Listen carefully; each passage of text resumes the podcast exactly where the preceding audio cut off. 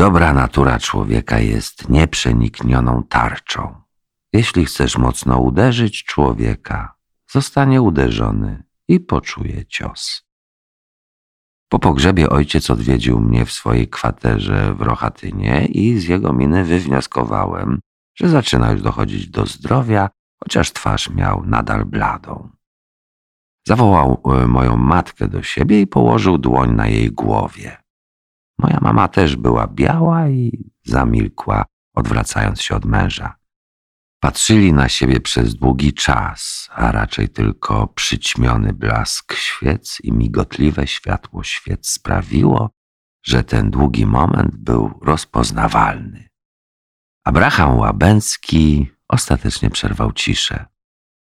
Widzieliście pochwałę, powiedział Łabęcki, jakby recytował wersety. Zakończył szczerym życzeniem, żebyśmy mogli się teraz dogadać. Jego słowa były jak muchy brzęczące w słoiku. Nie sądzę, żeby zrozumiał, co się dzisiaj tutaj stało. Dlatego myślę, że nie chciał, żebyśmy cokolwiek wiedzieli. Nic po nim nie zostało. A może pozbył się wszystkiego, co po nim zostało? Nie sądzę, żeby chciał tak nam przekazać.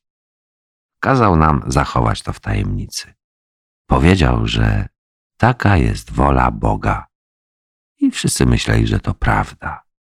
Ale teraz dowiadujemy się, że od tego czasu zapanowała ogromna pustka. Zjednoczeni jesteśmy jak chleb, zaciśnięta pięść odrzucona. Tak się czułem. Następnego dnia napisałem list do Buchbindera. Powiedziałem jej, że wyjeżdżam, ale nie wrócę do Lwowa, dopóki nie skończę pracy. Powiedziałem to i miałem to na myśli. Żałowałem nawet, że się poznaliśmy, bo gdybyśmy się nie spotkali, nigdy nie mieszkałbym tutaj w Rochatynie, nigdy bym nie wstawał o świcie i nie podróżował tymi niekończącymi się powozami, a tego bukietu nigdy bym nie dał córce tego księdza. Ale spotykaliśmy się, staliśmy w drzwiach jej domu i wymienialiśmy słowa. Bytwasczania, jak ją nazwałem, często niepotrzebnie się o mnie martwiła i nie wiedziałem, że istotą naszego spotkania było to, że nic nie mówiliśmy.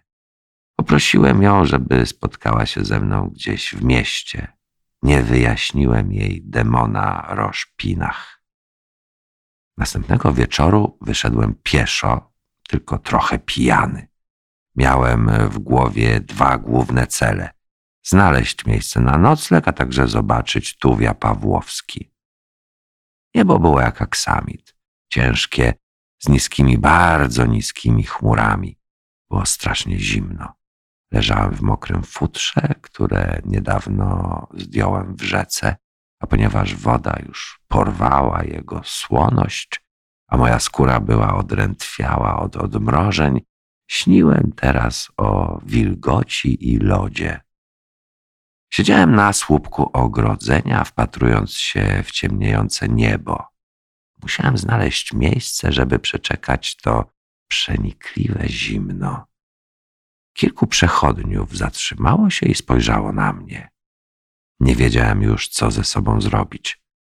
Podniosłem połamane fragmenty Biblii Tuwi i patrzyłem na nie, jakbym oglądał fragment czegoś. Z uwagą słuchałem ich szelestu i stukotu. Dałem Biblię Tuwi dwóm kobietom, którym niedawno pomogłem pochować dzieci Niech poznają tego Wischaw Żyda. Znalazłem miejsce przed jednym z kiosków na chodniku i po raz pierwszy od tygodni na tych dziwnych ulicach usłyszałem jęk końskich kopyt.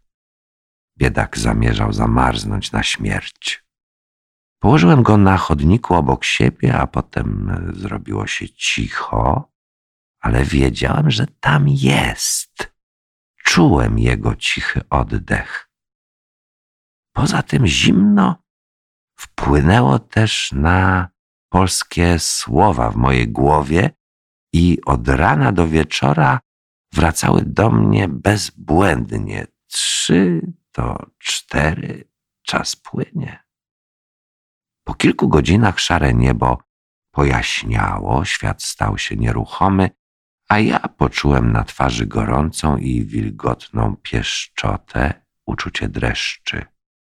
Czułem się kochany przez Boga, czułem się kochany przez Jego obecność.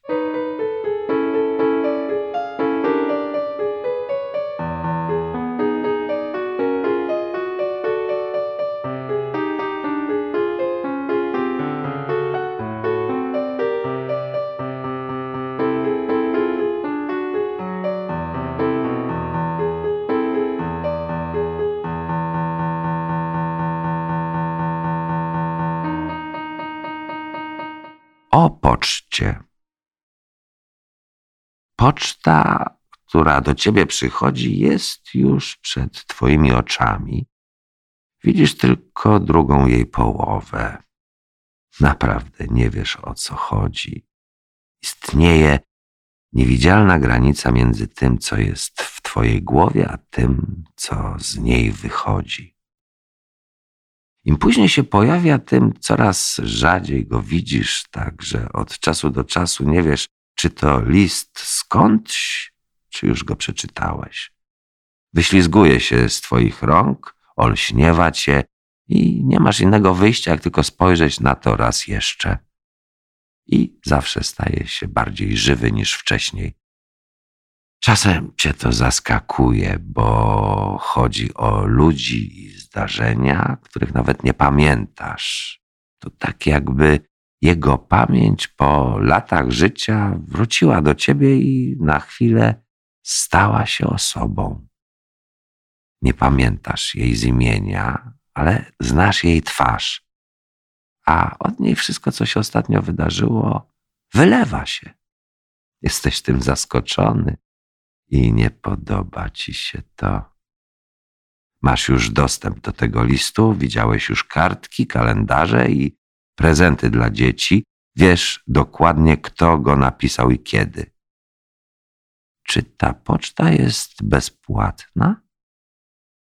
Czy chodzi tylko o ciebie? Sposób, w jakim myślisz o sobie, o sumie swojego życia? Masz skórę jak dom, z cegły. Może wartościowy, zrobiony z poczty. Tylko jeśli dobrze wycenisz jego zawartość. Poczta to dobra waluta w złym świecie.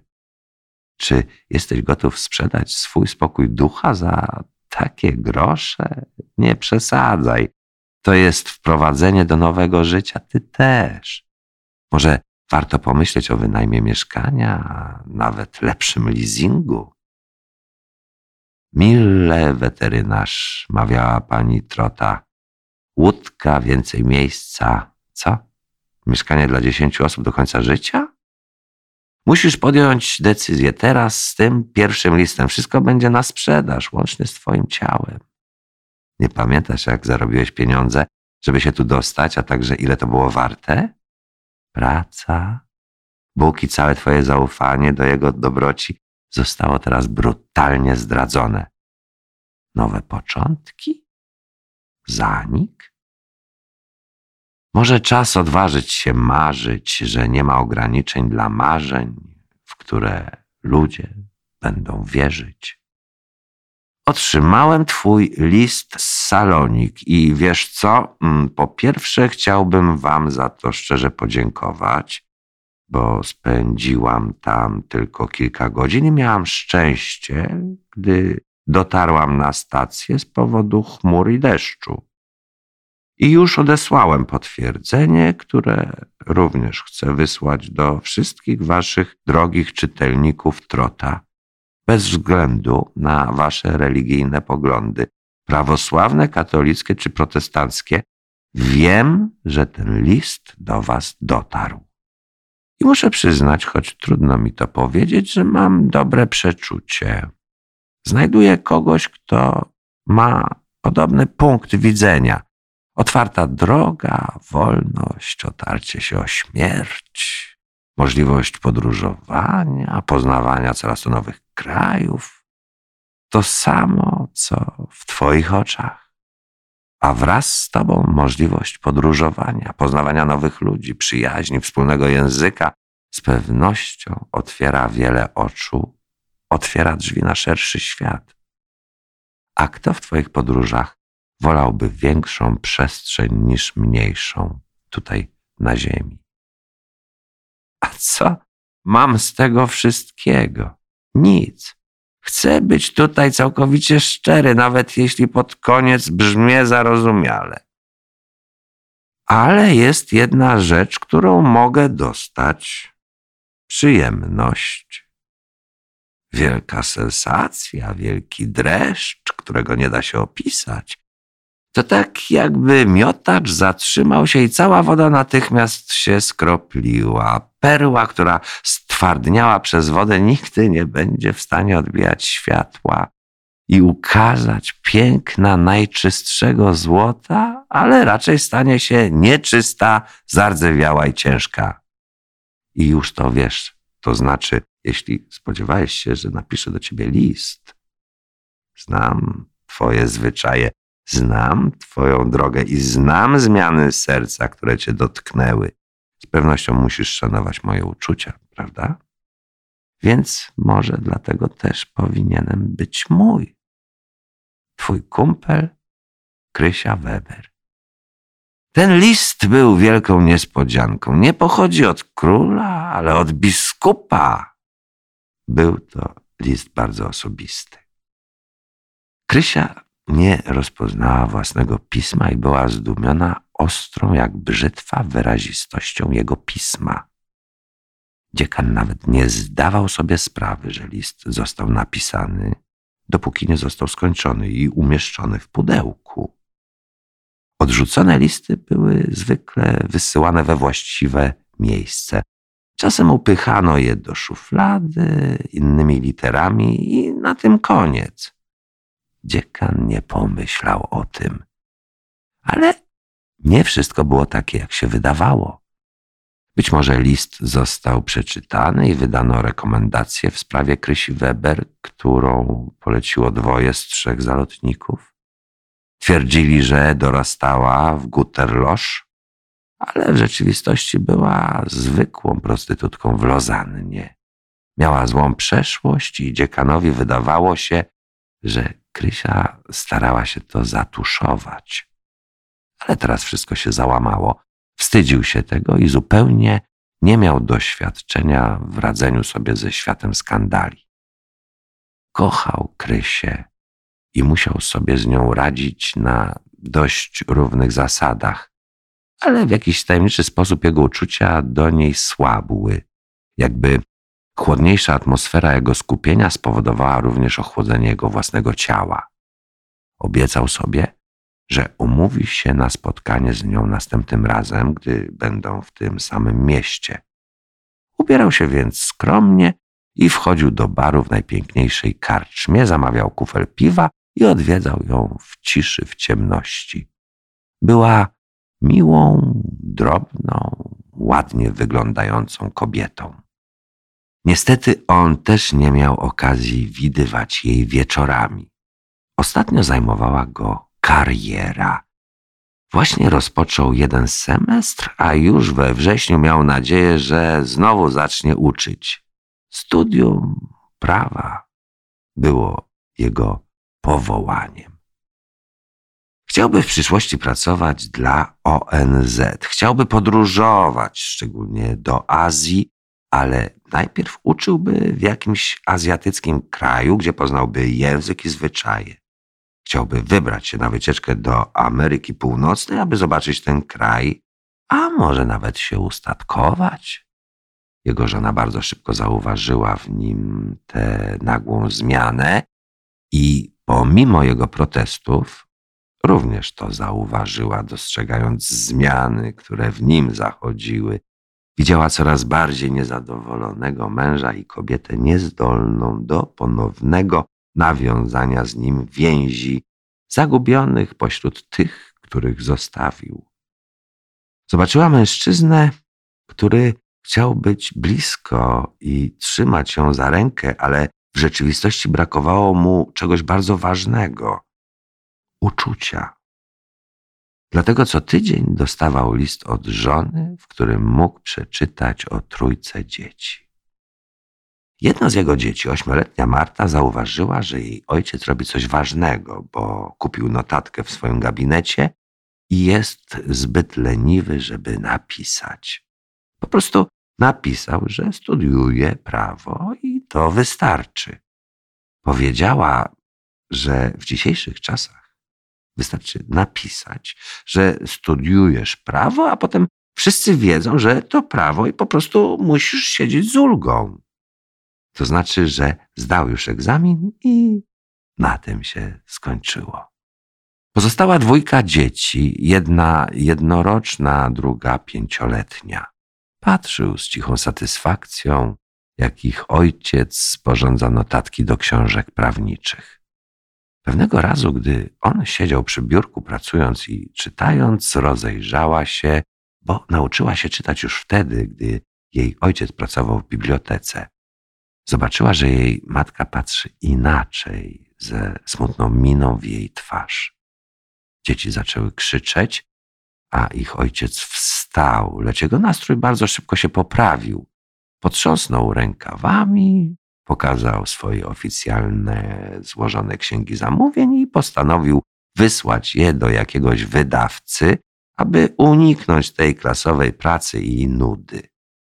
Miałby wtedy czas na rozejrzenie się po okolicy i zakupienie książek, które zawsze go interesowały. Zanim jednak zdążył odejść, złożył wizytę jej matce, z którą już się pokłócił, a która teraz wstydząc się uderzyła go w twarz. Słońce było już wysoko, więc już czas otworzyć sklep i ruszyć w drogę, ale dzieci znowu zostały w domu, bo były zmęczone. Jednak następnego dnia nie chciały zostać same. Biegały z pokoju do pokoju, siadały na schodkach lub opierały się o ściany domu. Tu jest dużo niedźwiedzi, powiedziały, a każdy z nich wyciągnął książkę z toreb i spojrzał na miejsce, w którym wschodziło słońce. Słońce wzeszło nad horyzontem raczej wysoko. Było białe i zamglone. Niebo było niewygodne, zachmurzone, nieznane. Krysia, która nadal chorowała i była słaba, nie mogła wyjść, a stara Marta nie mogła przyjść. Jakob tylko sporadycznie spotykał się z nią na odległość i w ten sposób dzieciom udało się przyprowadzić go do siebie. Dom był prawdziwym domem dla Jakuba. Kiedyś był w Ameryce i nawet teraz, kiedy wrócił do Czech, czuł, że naciska na niego jakaś obca siła, kościelna, religijna, ograniczająca siła. Jakub niczego się nie bał, powiedział, ale poczucie wyobcowania jest zawsze bardzo niebezpieczne dla osoby postronnej. Lubił pogaduszki i towarzystwo ludzi. Lubił wymieniać historie, szczegóły z podróży o jedzeniu, które jedli, ich nastrojach, ich przekonaniach, Lubił obserwować, jak układają się interakcje tych ludzi, widzieć, jak inni próbują spojrzeć mu w oczy. Zdarzało się też, że odepchnął tych ludzi przy pierwszych oznakach wrogości. Na początku chodziło o drogi nie w dół, potem chodziło o gramatykę ich mowy, potem o ich jedzenie. Zauważył drobne różnice w sposobie ubierania się i wyglądzie ciała. Kiedy rozmawiali o swojej ukochanej, dystansował się z wielką stanowczością, aby czuli się wokół niego bezpiecznie. Unikał dawania świadectwa o ich uczuciu. Dzieci cały czas rozmawiały, wzywając imię Jakuba w języku, którego nie rozumiały a jedno z nich zapamiętało historię z biblioteki starca i kolejno je wyjaśniały. Najwyraźniej mężczyzna wyszedł spod skały i rozmawiał z Ju. W trakcie rozmowy dokonał wielu odkryć, ponieważ odkrył, że jego liczne kapryśne historie są o wiele bardziej zainteresowane. Z przyjemnością dowiedział się, że Ju jest geniuszem w opowiadaniu historii. A oto jedna z nich o zwierzętach. I jeden złoty ogierek zakochuje się w klaczy. Klacz odmawia mu trzykrotnie, ale w końcu zgadza się go poślubić. Organizuje nocne czytanie notatek od rodziny królewskiej, co tłumaczy pragnienie klaczy. Strażnicy już na nią czekają, ale podejrzliwy pasterz ratuje konia i dostaje pierścionek z bursztynu i złotej nici, a potem zawsze nosi najpiękniejsze ubrania. Każdego popołudnia, kiedy nikt nie patrzył, Ju zapalał piec i szedł nad rzekę. Stał po drugiej stronie i spojrzał w górę rzeki. Wąchał wodę i wpatrywał się w blask światła, które oświetlało jej prąd. Ju był absolutnie spokojny. Jego myśli igrały z pomysłem pierścienia, a potem rzucił się do wody. To nie bolało, lecz coś w nim się zmieniło i stawało się elastyczne. Jakub od czasu do czasu czytał zeznania lub y, pokazywano mu tajne akta. To wszystko go tak zafascynowało, że nie wiedział nawet, co powiedzieć. Odchylił się na krześle i złożył kawałek żółtego, lepkiego papieru w leśną scenę. Skąd mam wiedzieć? Zapytał z przesadnym zaskoczeniem. Pracuję i karmię misia. Tak, powiedział i z satysfakcją obserwował, jak rozwija się sytuacja. Dzieciom pozwolono wyjechać następnego dnia, ale młody Jakub został. Nie pozwolił zabrać go starej Marcie. Podniosła go i zaniosła do przeciwległego budynku, blokując wejście krzesłem. Chcę cię zobaczyć, powiedział. Chcę z tobą porozmawiać.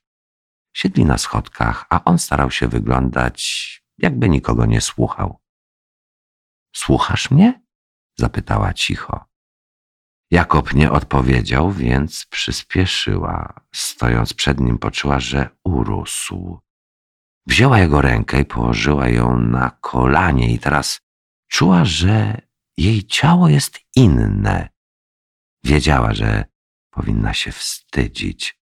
Odwróciła się i zeszła po schodach do drzwi fabryki. Marta zabrała na tucz prosiaka, którego żona Łabęckiego urodziła zbyt wcześnie. Młody chłopak czekał na polu, ale Marty bardzo się bał. Wiedział, co się stało z jej matką i ojcem. Korek wrócił z miejsca, w którym nigdy go nie było. Wiedział o pierścieniu. Zaczął płakać, podobnie jak koza. Marta siedziała na żywo płocie i patrzyła w dal, a chłopiec zakrył oczy szmatą. Będę tak samo martwy jak ty, powiedziała. Tego wieczoru usiadła na autostradzie i spojrzała na miasto. Była w drodze, aby kupić łąki i samochód od handlarza metalami, ale nie zatrzymała się wystarczająco długo, aby spojrzeć na słynnego Silk. Skończyło się jej paliwo i uderzyła w ścianę. Przez chwilę siedziała nieprzytomna, po czym wysiadła z samochodu i zbiegła ze wzgórza. Kiedy dotarła do drogi, zobaczyła w oddali światło, małe, migoczące i zamglone. Światło rozproszyło się na niebie, więc Marta pojechała dalej. Następnego dnia też pojechała do sprzedawcy samochodów. Nie było sposobu, żeby zdobyć pieniądze, ale w samochodzie poczuła strach i chciała się wydostać. Bała się, że się zgubi, bała się zostawić wszystkie swoje rzeczy w domu, bała się wszystkiego. Zdjęła płaszcz, wrzuciła kapelusz do bagażnika i powiedziała sobie: Jadę na autostradę. Kiedy wysiadła na autostradzie, w ciemności przed światem włożyła spodnie i płaszcz, po czym wsiadła do samochodu. Podniosła głowę i zobaczyła wieżę Sankt Petersburga. Była przerażona. Poszła na stację benzynową i kupiła paliwo elektryczne. Czuła się jeszcze bardziej przerażona, więc przygotowała się do wysiadania z samochodu i ucieczki, gdy podszedł do niej mężczyzna w białej sukience z plamą na lewym ramieniu i zaczął bardzo ostrożnie z nią rozmawiać. Miał polski akcent, ale Marta go rozpoznawała. Jestem jej mężem, powiedział. Mieszkam w pobliżu. Czy możesz poświęcić chwilę? Marta wysiadła z samochodu i wpuściła go do domu.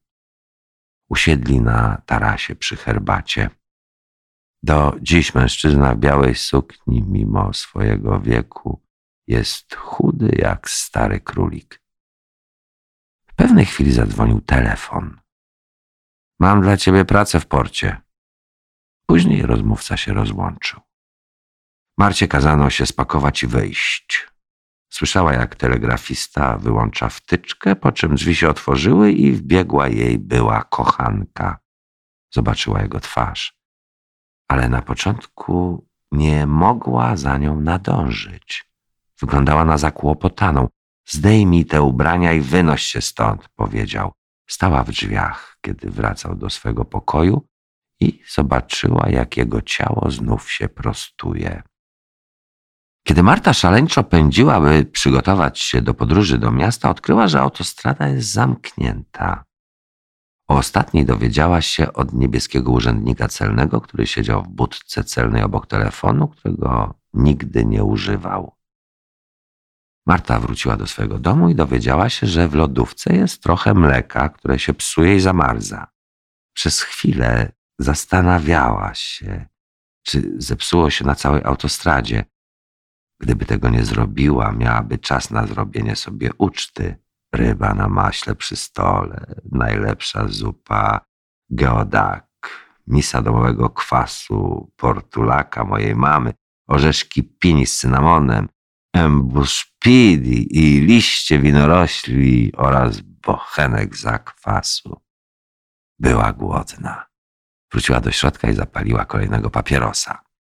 Pobiegła do skrzyżowania po paczkę papierosów. Zobaczyła ciężarówkę Armii Radzieckiej, która miała przybitą oponę, ale on szedł do sklepu, więc jej zmartwienia na chwilę zniknęły.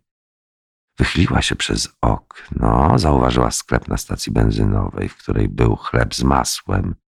Ku jej wielkiej radości podano jej oba bochenki z masłem. To był dobry sklep. Kupiła sobie bułkę. Znajdowała się teraz na obrzeżach Starostynki. Na poboczu autostrady, bardzo tłustej i brudnej, ujrzała owce i myśląc, że zimą może jej się spodobać łóżko ze świeżego śniegu, zobaczyła stragan z drzewem oparty o nią. Drzewo już lekko posiniaczone, nietypowo przechylało się na bok, jakby zostało oszukane. Poszła więc do sklepu i kupiła sobie gorącą torbę ciastek, wina i wódki. Ten wspaniały sklep miał na jednym końcu balkon, skąd w ciepłym świetle lamp gazowych można było podziwiać toaletę. Była to dziura w ziemi o średnicy dwóch stóp i wychodząca z niej rura. Była tak ogromna, że z ziemi nie można było wejść na ulicę. Otrzymała ją od zamożnej pary z Szchewa. Kupiono tam wino i wódkę, a gdy je jedli, czytała gazety. Spustoszenie czasu odcisnęło swoje piętno na tym papierze i nadając mu białawy wygląd, odciski palców wyblakły i straciły swoją pierwotność, jakoś stały się zamazane i zniekształcone. Szare okruchy niezadrukowanych znaków leżały porozrzucane na całej stronie. Omawiany artykuł, przeoczony, nie miał sensu. Zrozumiała, że może chcieć po prostu iść prosto do domu, gdzie będzie mogła o tym się dowiedzieć. To zabawne, pomyślała, ale może zawsze tak było. Świat, który znała z książek, był jej równie obcy jak dzisiejsze domy. Architektura była inna, ulice inne, a ludzie też byli inni. Wzięła głęboki oddech i ruszyła pieszo po mokrej drodze.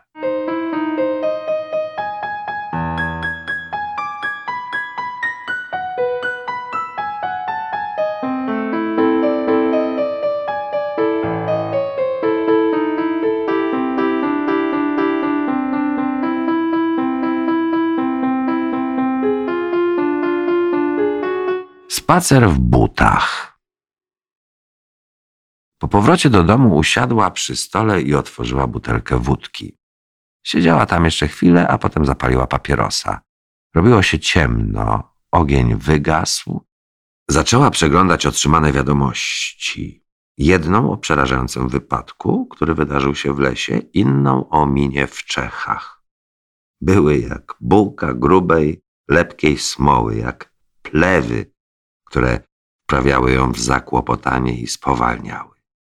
Utknęli w jej wielkim, tłustym, zdezorientowanym gardle i nigdzie nie poszli. Próbowała o nich zapomnieć przy kieliszku wódki, ale ogień huczał, a dom stawał się coraz cieplejszy.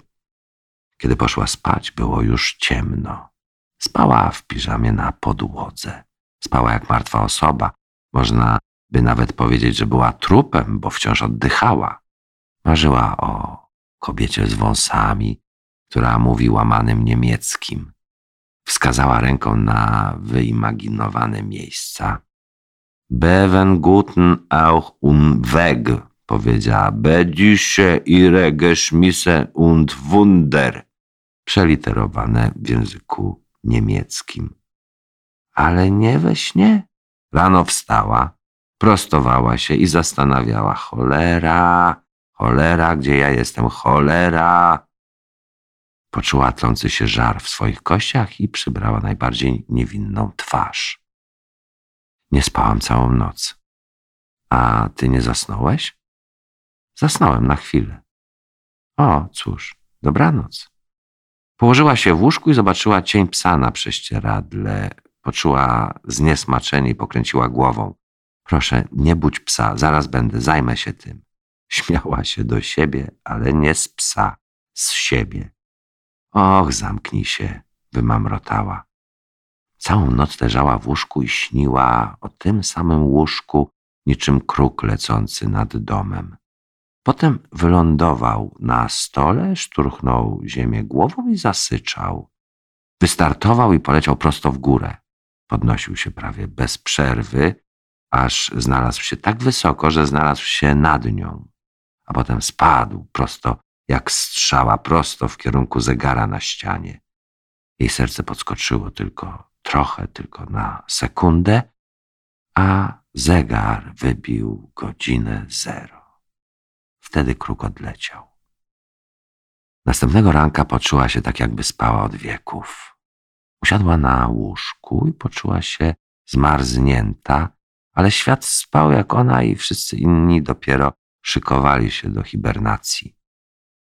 Wtedy po raz pierwszy w życiu zaczęła się golić. Wyszczotkowała paznokcie i starła zarost.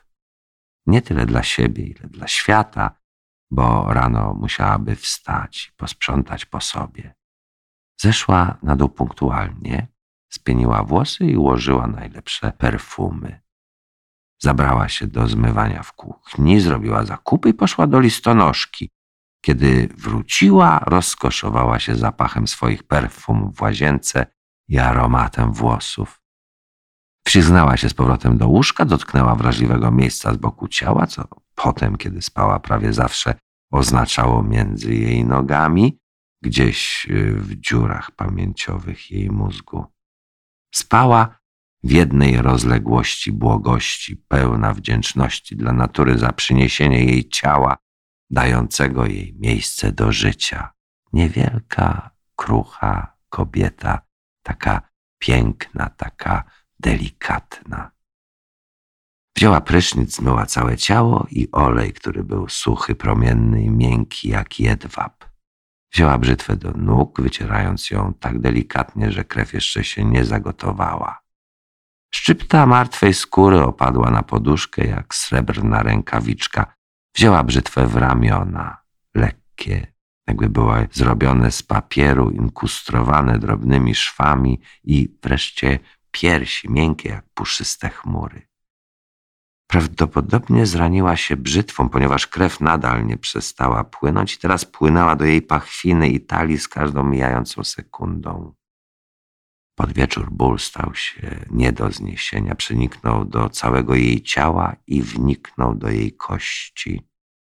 Wieczorem śniła, że jest kobietą, że przez długi czas leżała w wannie dzień po dniu, zachwycając się delikatnymi krzywiznami jej piersi, brzucha, nóg i nisko wiszącego biodra. Ból był bardziej nie do zniesienia niż pragnienie.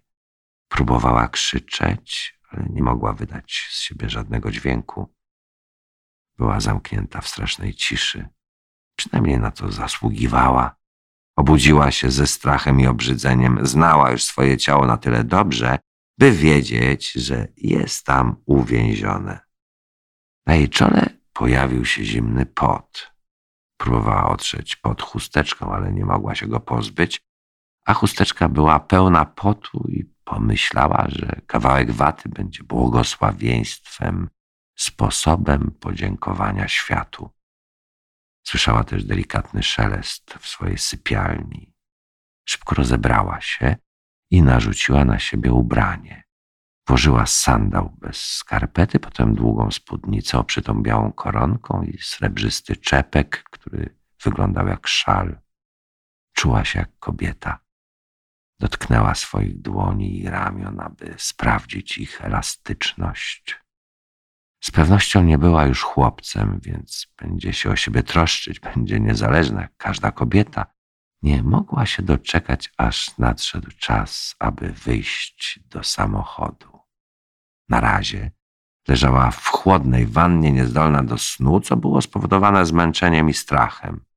Usłyszała czyjeś miękkie kroki na schodach, jak szelest pyłku, dźwięk stygnących powierzchni. Teraz wiedziała, że to on.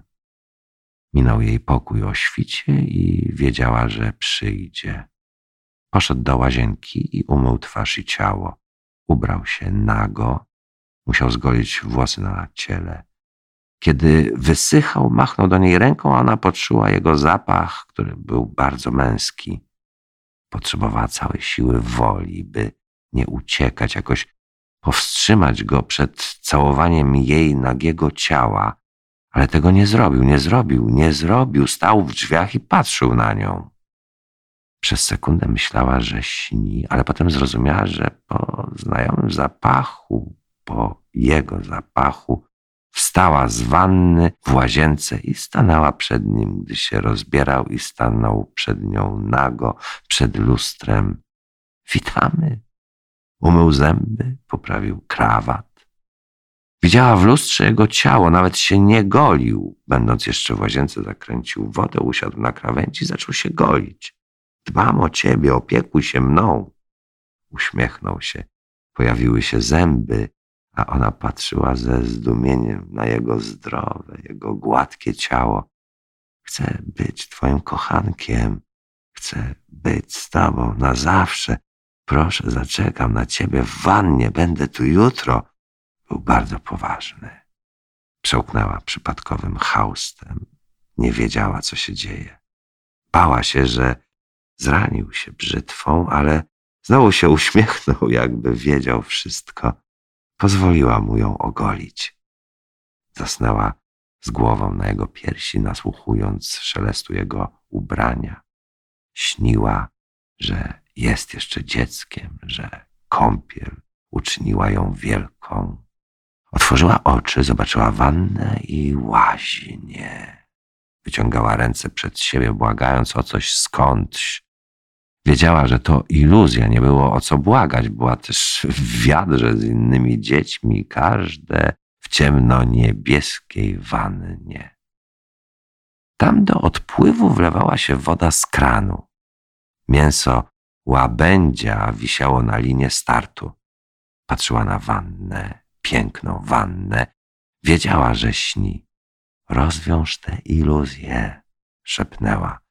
Już czas, odparł znajomy głos dobiegający z oddali. Otworzyła oczy. Zobaczyła wannę w rogu swego salonu. Usiadła na łóżku i słuchała z niepokojem. Słyszała płynącą wodę, a potem silnik samochodu. Rozebrała się i weszła do wanny. Kiedy wyszła, zobaczyła go stojącego przy kuchennym oknie i kapiącego. Zeszła do niego w wodzie, trzymał kij. Jesteś dziewczyną, powiedział. Mam dziewiętnaście lat, poprawiła go. Spojrzał na nią z pogardą. Cóż, jeśli nalegasz. Usiadła obok niego na leżaku, spojrzał jej w oczy, spojrzał jej w oczy. Był zawstydzony, ona wiedziała o tym. Usłyszała skrzypnięcie klamki na zlewie, a potem ciche kroki, gdy gospodyni przyszła posprzątać. Jej syn wrócił do domu i chłopiec spojrzał na to z poczuciem winy. Tato, co się stało? Co się stało? Nic, synu, tylko dziewczyna. Przyszedłem do ciebie w jej sprawie. Tak, oczywiście, odparł chłopiec z uśmiechem sugerującym, że wie wszystko. Wyszła, powiedział jego ojciec. Na zewnątrz? Gdzie? Zejdź mi z drogi, powiedział chłopiec i nagle wstał z krzesła, kładąc torbę na podłodze. Och, daj spokój, mamo. Chodź, tato, chodźmy do domu. O nie, powiedział jego ojciec. Nie, nie, kochanie, nie idę, idę do lasu, a potem wziął chłopca pod ramię i odchodził. Łzy spływały jej z oczu i rozpryskiwały się w drewnianej podłodze. Nie, tato, szepnęła. Synu, powiedział, gdy stali przed frontowymi drzwiami. Jak chcesz, mamo? Usłyszała skrzypnięcie klamki na zlewie, a potem ciche kroki, gdy gospodyni przyszła posprzątać. Jej syn wrócił do domu i chłopiec spojrzał na to z poczuciem winy. Tato, co się stało? Co się stało? Kiedy po raz pierwszy mieszkała z przyjaciółką, posadziła córkę i wyjaśniła, że jest stara. Jest za stara, aby córka mogła ją wydać. Tylko dla najważniejszych rzeczy. Powinna poczekać. Stara kobieta, anoreksja, nienawiść do samego siebie i umysły bingo, że powinna wrócić tak szybko, jak to możliwe, gdy tylko nogi jej się wysuną. Muszę zrobić miejsce dla innych ludzi, powiedziała i zaczęła mówić o oddziałach w szpitalu, o oddziałach w szpitalu, który był po prostu pusty, o oddziale po drugiej stronie miasta. Drzwi, oddział obok i tak dalej. Nogi Linusa poddały się nagle bez ostrzeżenia. W ciągu jednego dnia jego rodzina musiała wreszcie pogodzić się z faktem, że nie ma sposobu, aby go sprowadzić z powrotem, nawet gdyby chcieli. Tak starożytni nazywali śmierć. Napadł na nich bez ostrzeżenia, a potem odszedł. Teraz rodzina Linusa musiała zapewnić mu porządny pogrzeb. Tak, starożytni nazywali pogrzeb. Musieli zrobić miejsce dla wracających z drugiej strony, ustawiając krzesła i pierścienie piwoni na cmentarzach z białymi obrusami. Pogrzeb Linusa był pogrzebem, który był prawdziwym pogrzebem. Chłopiec powtarzał się w środku, ale wszystko, co kiedykolwiek znał, znajdowało się na zewnątrz, w tym kojcu przy banku. Wszystko, co widział, było jakby narysowane na karcie, jakby dla jego rodziców, dla jego rodziny, jakby byli widzami podczas magii. Teraz jego rodzice też będą widzami. Znajdowali się na ulicy, szli długą drogą do swoich sklepów, a po drodze musieli mijać sklepy, do których wchodzili, ale już nie byli potrzebni, nawet nie wiedząc, co by kupili. Wstaną od stołu i pójdą do kuchni, ale idąc rzucą okiem na schłodną sypialnię Linusa i nagle biegną za nim oburzeni tym, co się stało. Zabiorą ze sobą dziewczynkę i będą spacerować po domu, szukając w szafkach swoich pamiątek. Nie usiądą nawet przy stole w jadalni, wódki nie wypiją, nawet nie obudzą dziecka. Od śmierci pierwszego dziecka starają się nadrobić stracony czas. Ich uwaga jest rozproszona w nieprzewidywalnych kierunkach. Nie ma nudnych zawodów. Mieli dość edukacji. Teraz skupili się na sporcie. Grają w brydża. Każdego ranka oglądali maraton wideo babci, aby przygotować się do własnego maratonu. Będą biegać, spacerować, jeździć na rowerze lub jeździć do bliskich. Mogą nawet pojechać na Islandię zobaczą wszystko, co jest do zobaczenia. Dla nich to najlepszy sposób uczenia się. Będą w tym dobrzy. Linus zostanie pochowany z rodzicami i babcią. Zostanie pochowany obok swojego psa, którego trzymał jako zwierzę domowe. Pies zostanie położony w psim parku. Linus będzie miał swój własny pogrzeb. Pewnego dnia Linus zadzwoni do swojej córki, a ona wejdzie do kuchni i zastanie go leżącego na plecach, jego ciało w plastikowej torbie, mentalnie przygotowującego własny pogrzeb. Jego myśli płoną, będzie pędził przez cały dzień, a jego umysł będzie lekki. Pies podejmie słaby, nieszczęśliwy wysiłek, aby podskoczyć i walczyć. Nie ma pojęcia, co się dzieje i będzie miotał się i wił z dala od przytłaczającej, paraliżującej siły okoliczności. Zrozumie tylko, co się dzieje, kiedy pies wyprowadza się poza horyzont, kiedy wyłącza się prąd lub kiedy dzieci wracają ze szkoły. Na razie Linus śpi. Nie będzie miał snów. Nazywa się Róża. Miała siedem lat, była ciemna, z pięknymi ciemnymi oczami, długimi włosami, opadającymi falami na ramiona. Mówiła, że jest córką pana. Wystąpiła o przyjęcie do Akademii Wojskowej na podstawie własnych zasług. Linus ją kochał.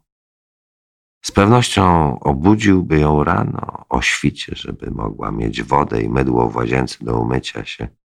Potem przeczesywała palcami włosy i bawiła się z psem. Włączyła radio lub oglądała telewizję ale Linus nigdy jej nie przerywał. Na początku myślał nawet, że to zły nawyk, ale potem zdał sobie sprawę, że nie chce, żeby przestał. Przez chwilę mówiono o jej adopcji, ale potem pomysł po prostu nie był w głowie Linusa.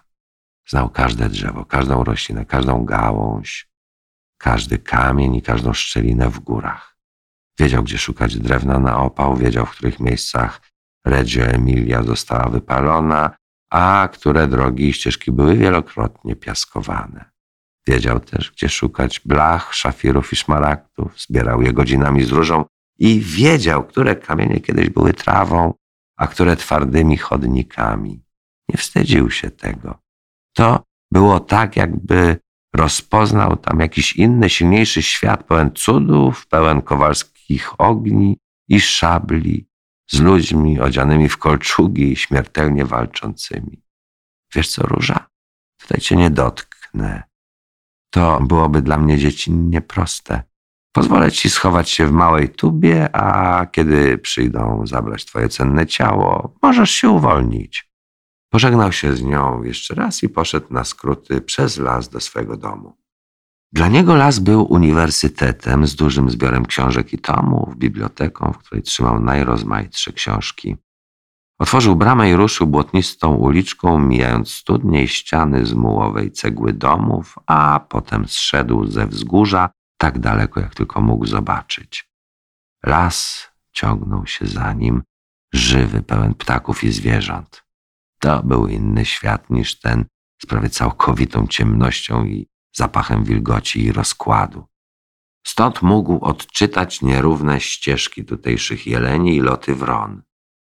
Zjechał z jednej drogi, wspiął się na drugą, aż w końcu dotarł do swojej małej drewnianej budki. Zdjął buty i skarpetki i położył się na łóżku, żeby się wysuszyć.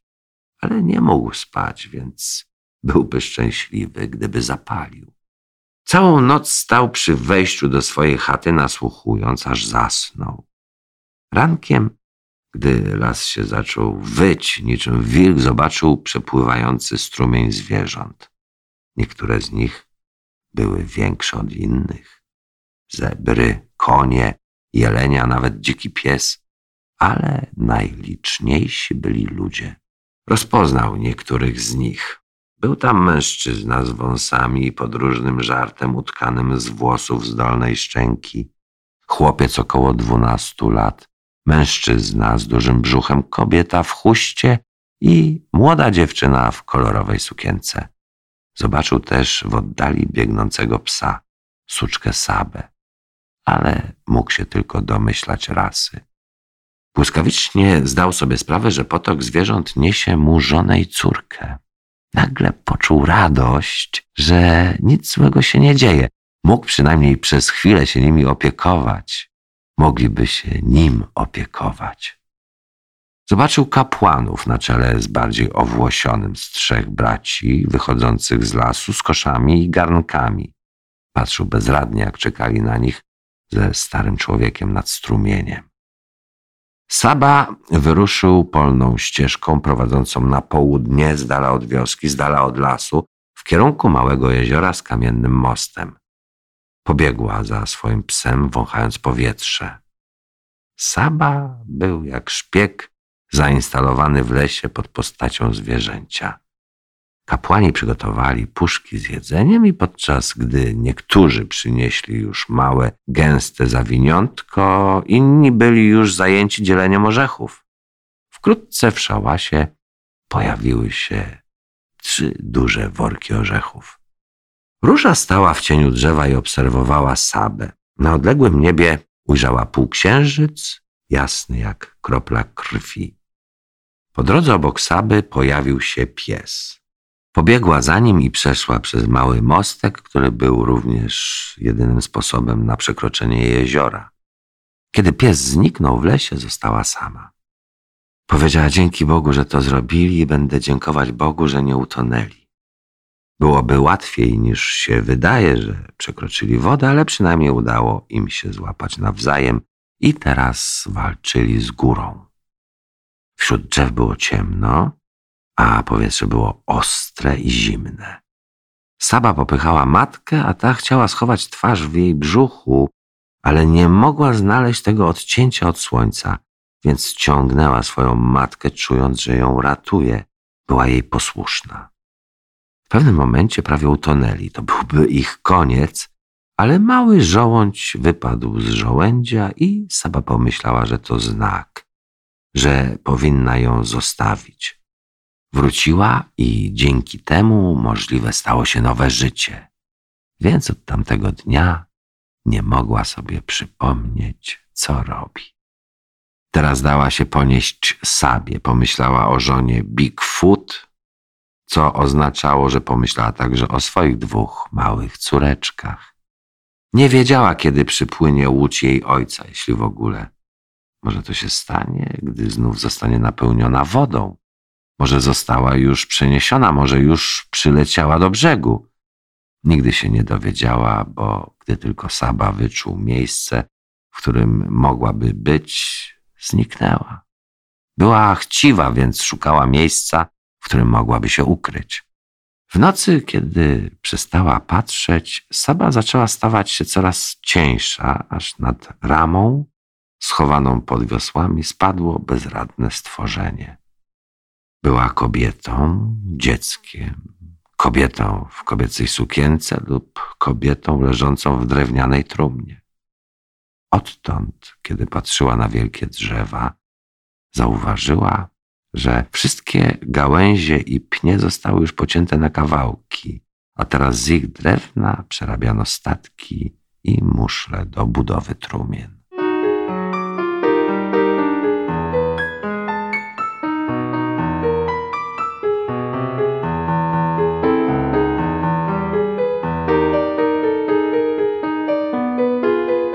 Czas Mogga.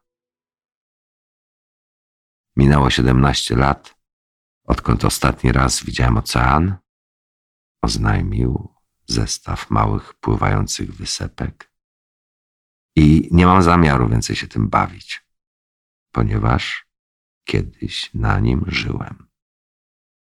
Nastąpiła pauza. Czekaj, czekaj. Pewien mówił kraj. Wyglądało na to, że chciał coś wtrącić do rozmowy. Wiem, że kiedy pada deszcz, musisz opuścić rzekę i udać się w głąb lądu, ale tylko raz, tylko na jeden dzień. Z zewnątrz słychać było kumpla i wiele podniesionych rąk. To niemożliwe, powiedział kumpel z zewnątrz pokoju. Gdybym to był ja, spędziłbym cały dzień w ogrodzie w wodzie. Co słyszałeś? Czy nie pada cały czas? Jasne, jasne. Jedna para rąk, rodzina Palantine, podniosła ręce i krzyknęła Nikt nigdy nie widział oceanu. I tutaj wielki uśmiech ponownie pojawił się na ich twarzy. Oprócz nas. Głosy stawały się więc stopniowo coraz głośniejsze, aż w końcu rozległy się brawa. Reżyser musiał odsunąć od nich mikrofon, po czym publiczność wypuściła dźwięk, który dochodził gdzieś z wnętrza każdego z nich, jakby westchnienie, potem podmuch powietrza. I wreszcie nastąpiło kolejne westchnienie, długie, melodyjne westchnienie.